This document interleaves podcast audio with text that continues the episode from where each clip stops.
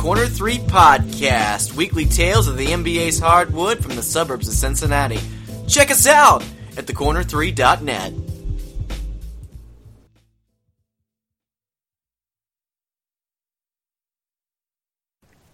Hello, everybody. Welcome to another edition of the Corner 3 Fast Break as it is time to preview the Dallas Mavericks. Tim Daniel here, excited for another excellent show with none other than our Hoops hype man himself, Alex Derrickson.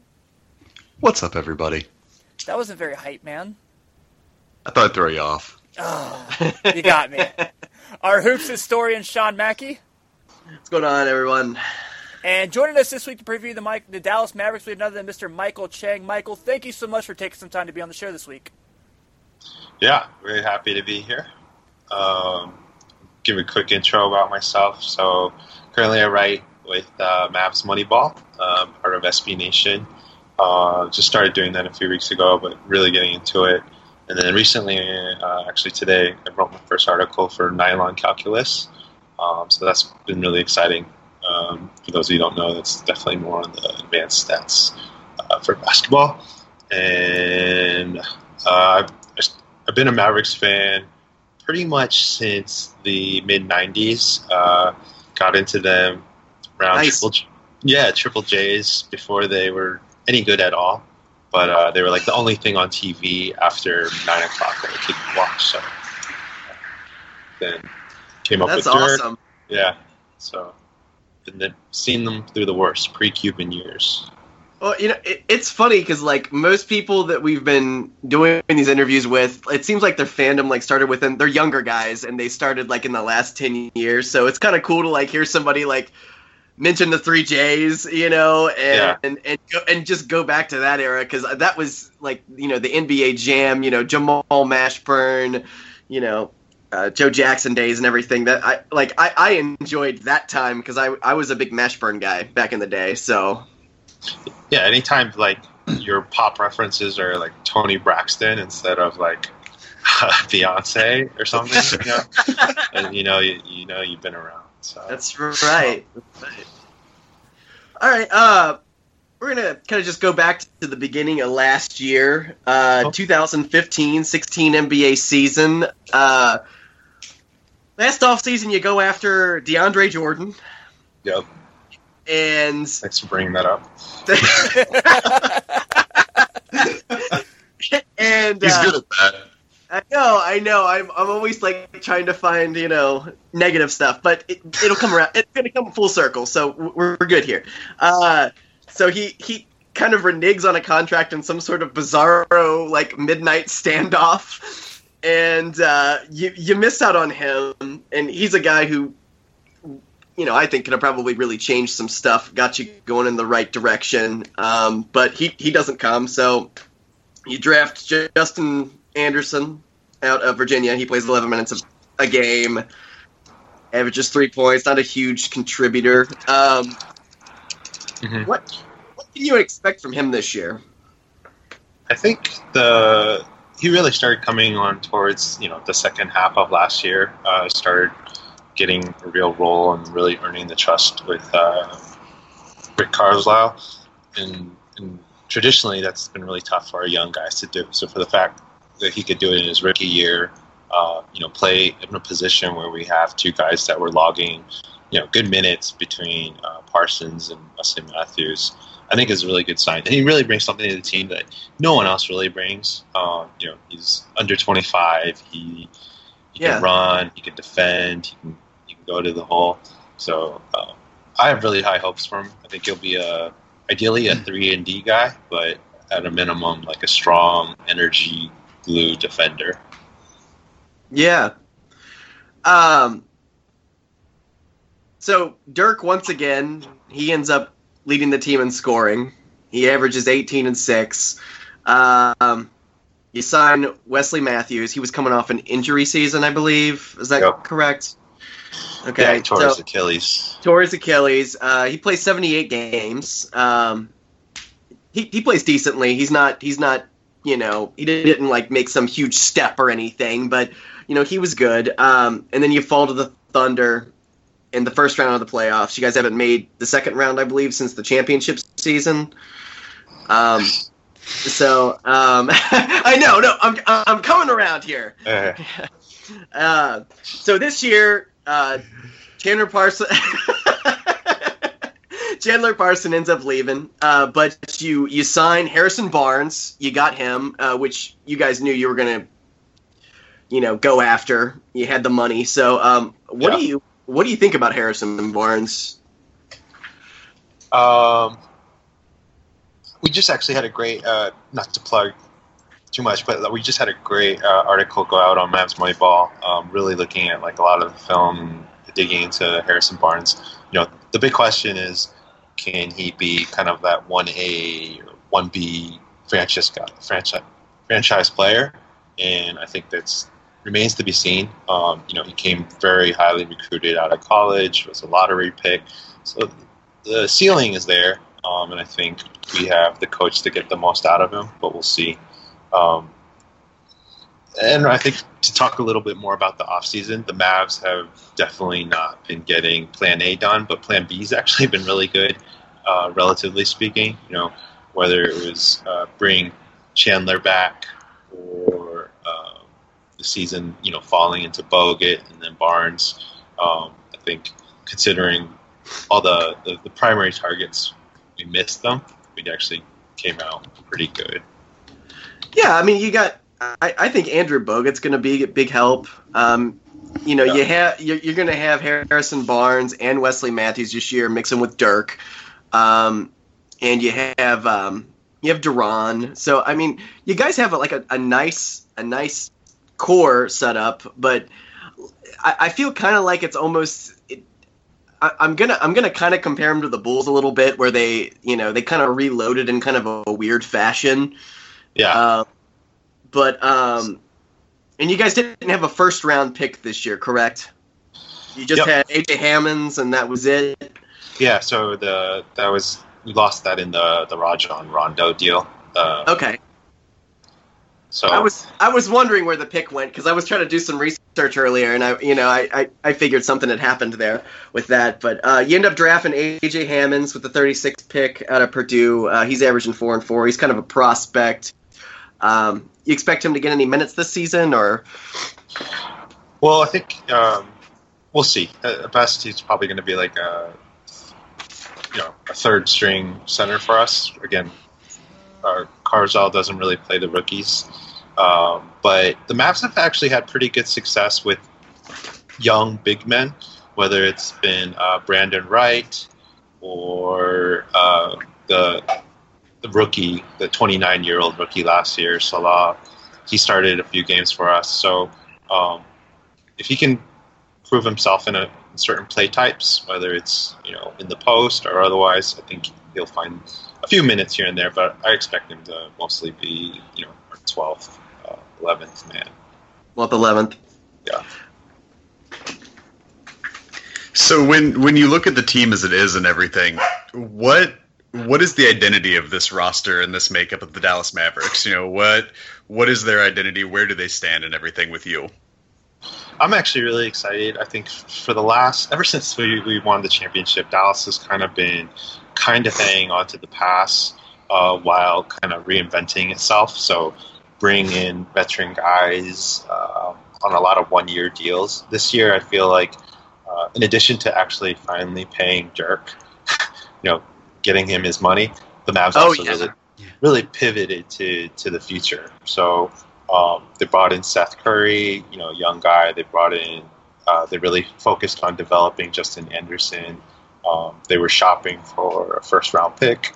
Um, you know, Harrison Barnes again is a, you know he's a veteran, but he's I think he's still under 25. So um, these are all guys who have room to grow, and Mavs are focusing more on youth athleticism rather than you know veteran know-how and playoff experience necessarily. And And with Harrison Barnes, I, I just comparing him with Andrew Bogut and how they're both coming from Golden State, both going to Dallas and everything.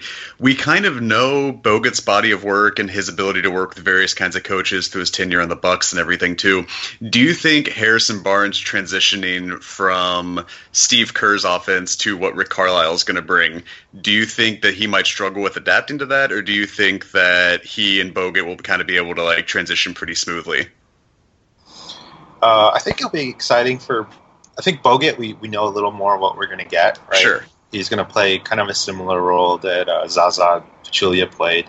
Um, you know, starting center, 20, 25 minutes a game, good defense, uh, roll, roll, roll hard to the rim for us. With uh, Barnes, that's kind of like he needs to take that leap. He needs to go from solid role player to star player. And we'll see. I think that's where being playing on team, playing in quotes, but playing on Team USA uh, is generally, I think, people say a good experience. You know, he, he gets to see what it's like to be a star, and uh, hopefully picked up some good habits. And, and uh, just, I think mentally, it's the biggest thing. Probably when you go from the third, fourth guy to the the number one guy, Sure. or number two guy. Um, but yeah, I, I think he's going to add a lot of defense for us. He's going to add athleticism.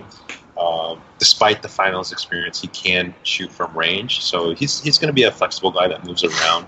Um, and Dirk still is a big space eater, so uh, he should still get some shots. He's not he doesn't have the pressure to be the guy, even though he has a max contract, which is good. And, and given Dirk and everything, uh, eventually he's going to go the way uh, of Tim Duncan and Kobe Bryant. We're kind of in the twilights, twilight years of Dirk's career and I everything. know. It's it's sad, and I I love watching Dirk play and everything. But what do you think? I mean, you look at like how the Spurs have handled transitioning, like Tim Duncan, kind of almost like transitioning him out of the roster by bringing Yeah. in guys to kind of fill the voids before the holes open up. Do you think Dallas is going to have like a band-aid on a bullet hole situation when Dirk retires, or, or is it going to be more of a? Do you think they're going to be able to transition well? Like, what's what is life after Dirk? What is Dallas AD? We've been, yeah. We've been planning for this for years, you know, whether it was trying to get Dwight Howard, trying to get Deron Williams back when he was kind of like, you know, the 1B to Chris Paul's 1A. Um, we've been trying to plan for it, but it just hasn't worked out. So, you know, we would love to have gotten, say, LaMarcus Aldridge, and he would have Sure. been awesome to, like, carry the torch, uh, just like he's doing for the Spurs. But um, since we haven't got that kind of big fish, uh, we need someone like Barnes and Matthews, who, who are probably more like you know second, third tier players to come together and hopefully next over the next couple years when you know, there's all this cash running around, you know, Cuban can go and hook us a big player. Uh, but I think you know Dirk's going to age really well. He's he's always going to be seven feet tall, and he's always going to be able to shoot threes. Um, so he's, he's, he's always going to have a role if he wants, especially in Dallas. He's a Maverick for life. Uh, but uh, yeah, I think in the next couple years we'll see if he wants to keep playing, and hopefully we'll have you know, that that all star type along with Matthews and Barnes uh, to take over as the next future Mavs. Going back to Dirk, uh, he signs a. A lot of people thought that he might he might finally bite the bullet and leave this season. Uh, there was talk about him maybe going to Golden State, taking a lesser deal there. But uh, like you said before, he got paid this year. I mean, he got he got. They threw fifty million at him for two years in his twilight. That's the sassiest tone I've ever heard Dirk Nowitzki's name in. and I mean, it, I, I think it's great because I mean, he he, I, even though uh, you know he won the MVP that one year during the uh, the weird Warriors sweep season, uh, or the the Warriors first round uh, defeat season, but um, between that and then winning the the the championship a few years ago, I mean, he I I, I think he's still very underrated in what he brings to the game. Yeah. Um, he's he's obviously the best Dallas Maverick of all time, and he's probably the best Euro player of all time. Um, he's a first ballot Hall of Famer. Yeah. But um, looking back, uh, you know, I, I, I really think it would have been fun to see what would have happened had Steve Nash stuck around on that team for a few more seasons because I, I just think they could have been so dominant. Yeah, I mean, I, I want to also point out that you know Dirk got paid while uh, Dwyane Wade was left uh, in the streets and in the cold by Pat Riley, which Well, is it- feels which feels good as a Mavericks fan. Um, I wonder why. I have to. I have to double check this, but I think this is the first time Dwyane Wade's been the highest played, pl- highest paid player on his team. I think that's right. I, th- I think I saw Yeah, that. in, in his in his career, that's a really bizarre statistic. Yeah, but Yeah. So I don't know where that was, but basically that that was a feel good moment, um, just to see you know Dirk get rewarded. I think somewhere they said they, Dirk gave up something like eighty million dollars over the last few years by taking kind of like these, you know, and Tim Duncan did the same thing, but taking these under below market deals. Um, so it's good for him to get rewarded, and he's still you know a really good player, and I don't think he's necessarily overpaid. Um, and as a superstar and a franchise player, like he's he's all you could ask for. He lives and breathes basketball. Um, didn't get married until like a couple years ago, and just started having a family and uh, represents the team well on and off the court. You you probably wish he could you know kind of recruit like Dwyane Wade, but other than that, like on the court, like he's all you could ask for. And uh, as for Nash, yeah, I think uh, Dirk and, and Nash have talked about how you know they they both became a better player individually, both became MVP level players. But um, you got to think if you have two MVP level players together, they probably would have won at least at least one uh, one more ring, if not a couple more. So, uh, Michael, you know, you kind of mentioned there the excitement, the uh, how you figured you felt with Dirk getting paid while Dwyane Wade was still out in the street. So, I understand that. Which kind of brings me to uh, my question for you, and this goes back to the championship season. Um, Huh? Just curious, man, because you know the three of us here to kind of let you in. We're Bulls fans, so we haven't experienced a championship in almost in about 19 years now. So we don't know what that feels like anymore. Uh, so when you talk about that, like one, how how did that championship feel for the sake of one? There's getting revenge from the 06 finals when Dallas is up 2-0 and Dwyane Wade storms the Heat back with Gary Payton and Shaq and those guys.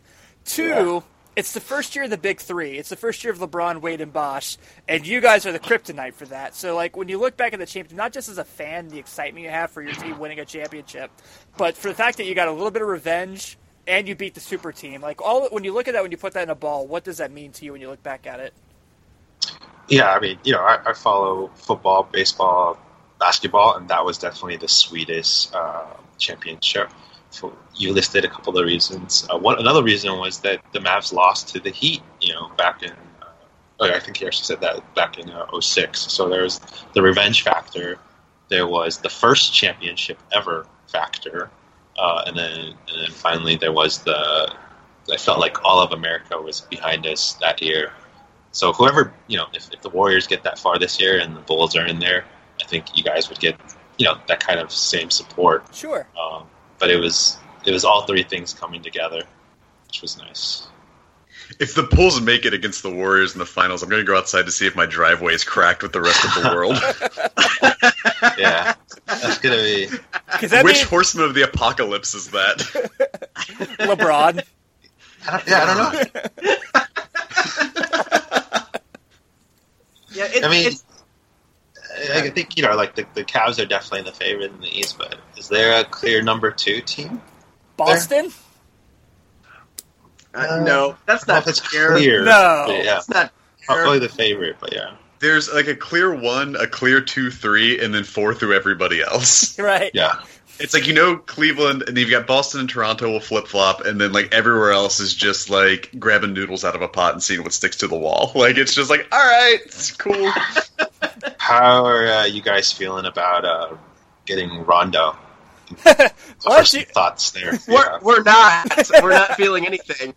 Yeah. We, we, we, see, you get conflicted because of the, the, the really nasty series we had with the Celtics years ago, and and the you know the the way that he treated our our savior Kirk Hinrich at the time. so so like you know with that you know, I, I hated him. Like I hated him. I hated Dwyane Wade. You know, I, I mean, and um, you know, kind of like going back into like that Dallas Mavericks championship season. I was rooting so hard for your team.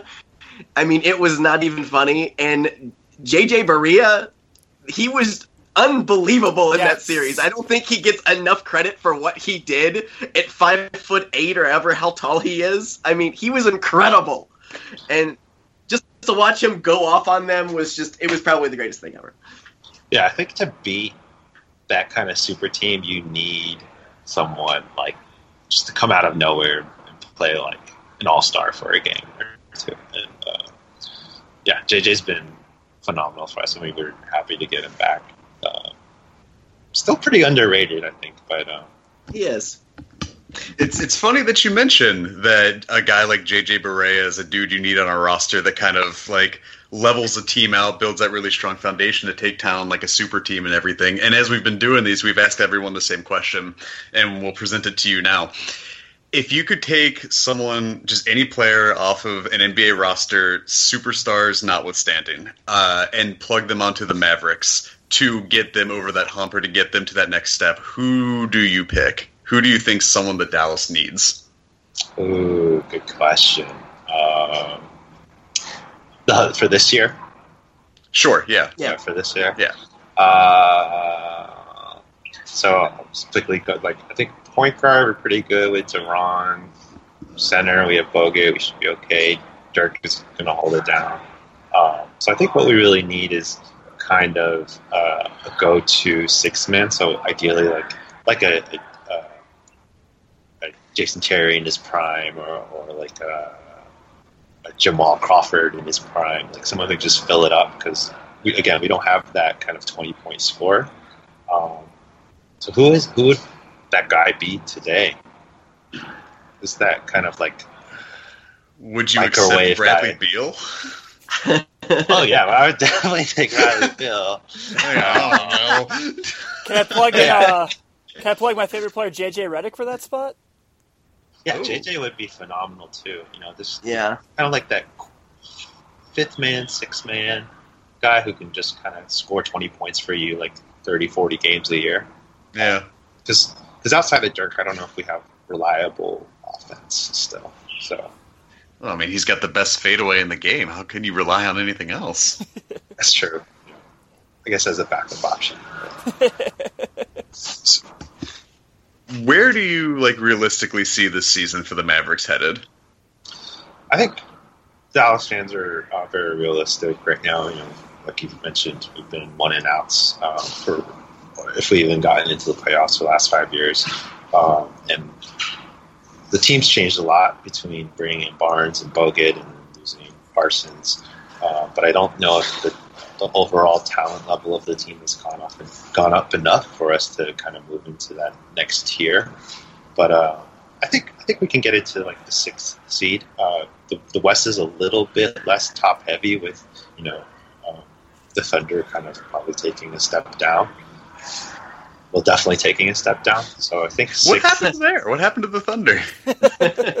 Oh, I think they uh, they lost. Um, what was it? Steven Adams. Oh, they, no, they lost to Ibaka for Oladipo. You're right. That Yeah. was Yeah, yeah, that was the big. Yeah. that was it. I was, I'm I was you. thinking about Dion Waiters, but yeah. Oh man. Oh, thunder jabs. thunder jabs. I like it. I'm, Take I'm that, Clay Bennett. I'm, I'm definitely looking to seeing like Russell Westbrook just go for triple doubles every single game, like quadruple doubles. It's still the biggest missed opportunity that they didn't call their arena the Thunderdome. Completely agree. I think at one time the Titans actually called their their stadium the Coliseum for like a year or two or something like that. Didn't stick. Uh-huh. Well, no, because they're not the Tennessee Thunder or the Thunder Sea Titans. doesn't work at all.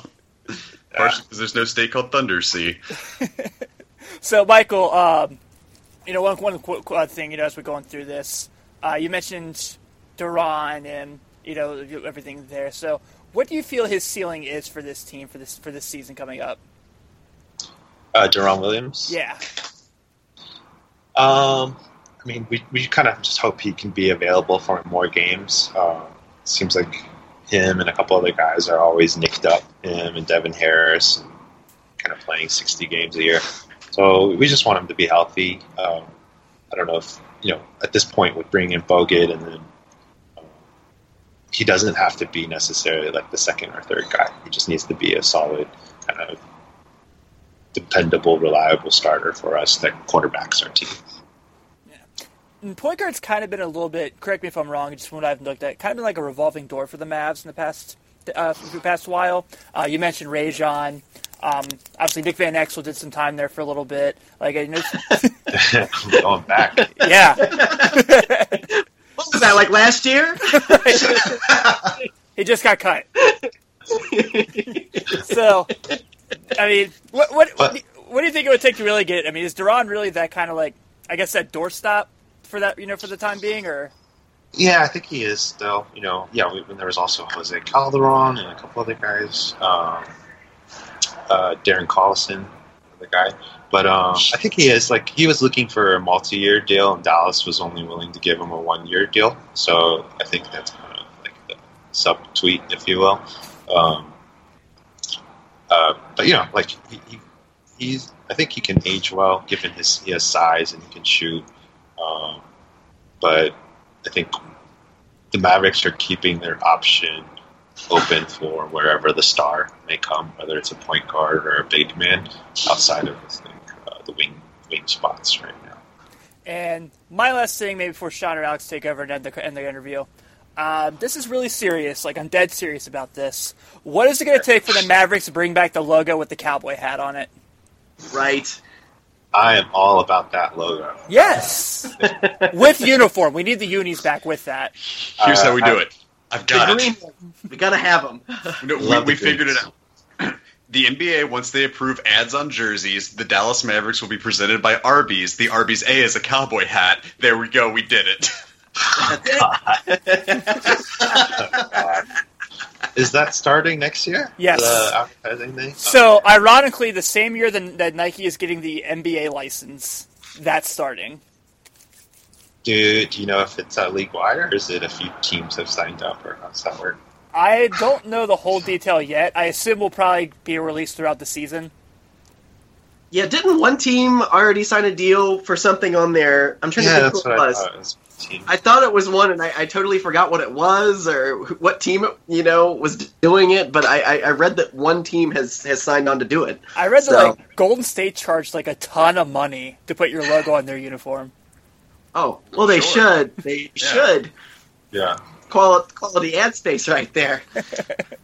Uh, yeah, I think it makes sense as a business, but yeah, I'm ready for some ugly uniforms. Yeah. It's, it, it'll be when they start selling the team name rights, is where I draw the line. When it'll be like the Dallas Mavericks presented by Barbasol Shaving Cream or playing the Miami. You're like, oh, this is terrible.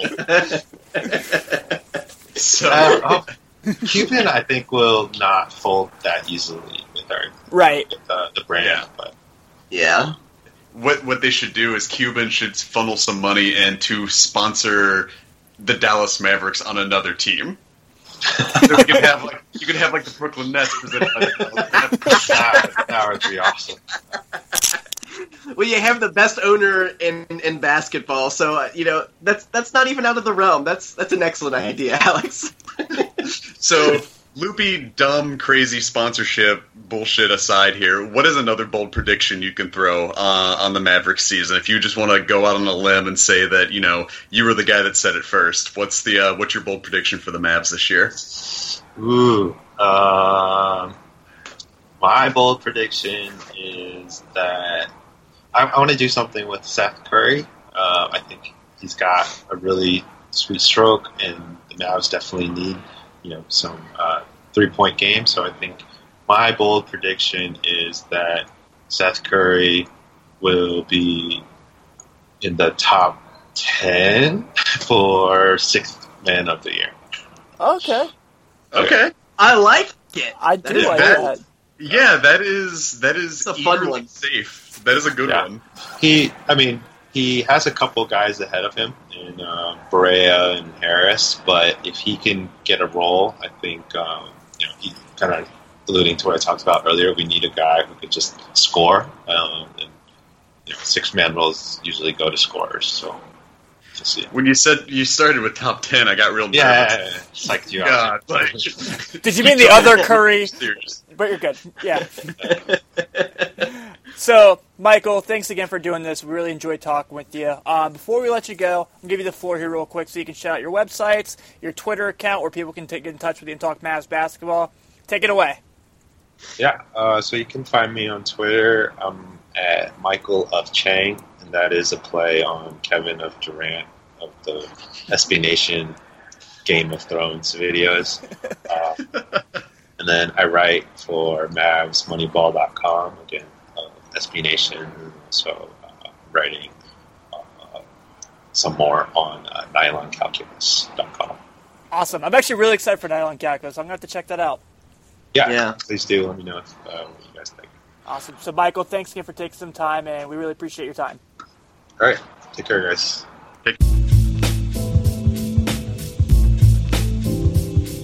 Thanks for listening to the Corner 3 podcast, weekly tales of the NBA's hardwood from the suburbs of Cincinnati. Be sure to add us on Facebook, Twitter, Instagram, and check out our brand new website at thecorner3.net.